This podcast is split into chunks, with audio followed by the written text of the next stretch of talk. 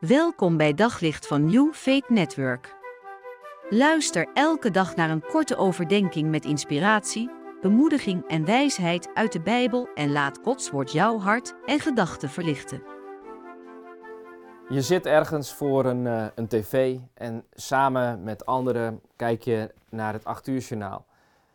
Na afloop zet iemand de tv uit en vraagt: als, als God er is, waarom is er dan zoveel ellende in de wereld? Je neemt nog een hap van je koek, spoelt het weg met een slok koffie of thee, haalt eens diep adem en zegt: Ja, wat zeg je daarop? Als God er is, waarom is er dan zoveel ellende in de wereld? Je tv-kijkkameraad heeft in elk geval een aantal dingen terecht opgemerkt. Terecht constateert hij bijvoorbeeld dat er veel ellende in de wereld is. Ver weg, maar ook dichtbij zie je een hoop narigheid. Tenminste, als je, als je er oog voor hebt. Dat er veel ellende is, is, is op zich een, een terechte constatering. Maar dat is niet de enige terechte constatering die hij doet. Ook terecht gaat hij ervan uit dat God en, en die ellende niet goed samengaan.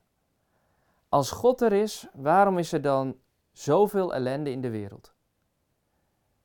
Ja, je kunt veel waardering hebben voor het feit dat hij deze vragen stelt. Het is positief dat hij zijn ogen niet sluit voor ellende in de wereld. En dat hij ervan uitgaat dat God en de ellende niet bij elkaar horen.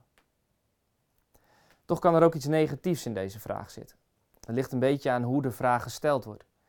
De vraag is niet altijd neutraal gekleurd.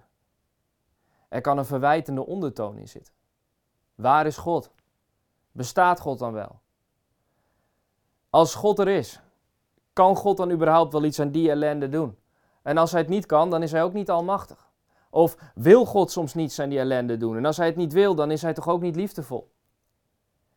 Kijkt God naar de wereld zoals velen van ons naar het acht uur kijken, onderuitgezakt op een bank, schouder ophalend en misschien af en toe eens vragend: Als de mens er is, waarom is er dan zoveel ellende in de wereld?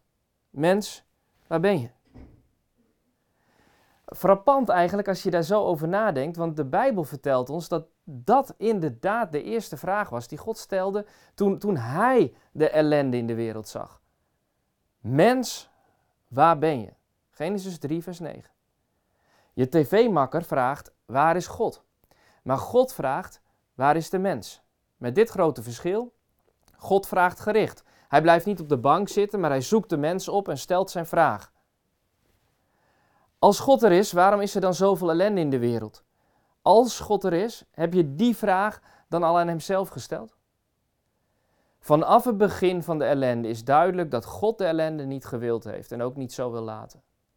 Vlak na de zondeval belooft hij dat er mens geboren zal worden die de kop van de slang zal vermorselen.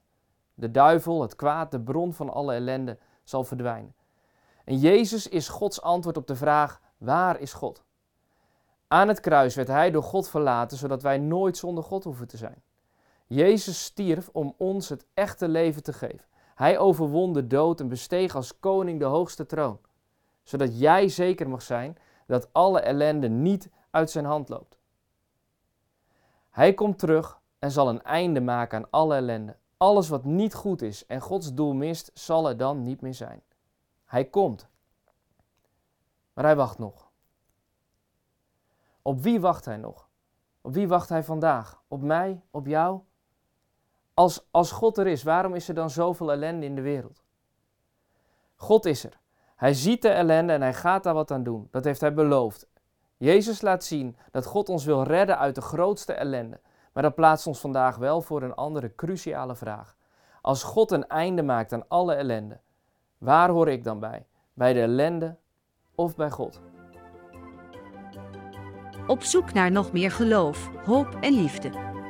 Op New Faith Network vind je honderden christelijke films, series en programma's. Nog geen lid? Probeer het 14 dagen gratis op newfaithnetwork.nl.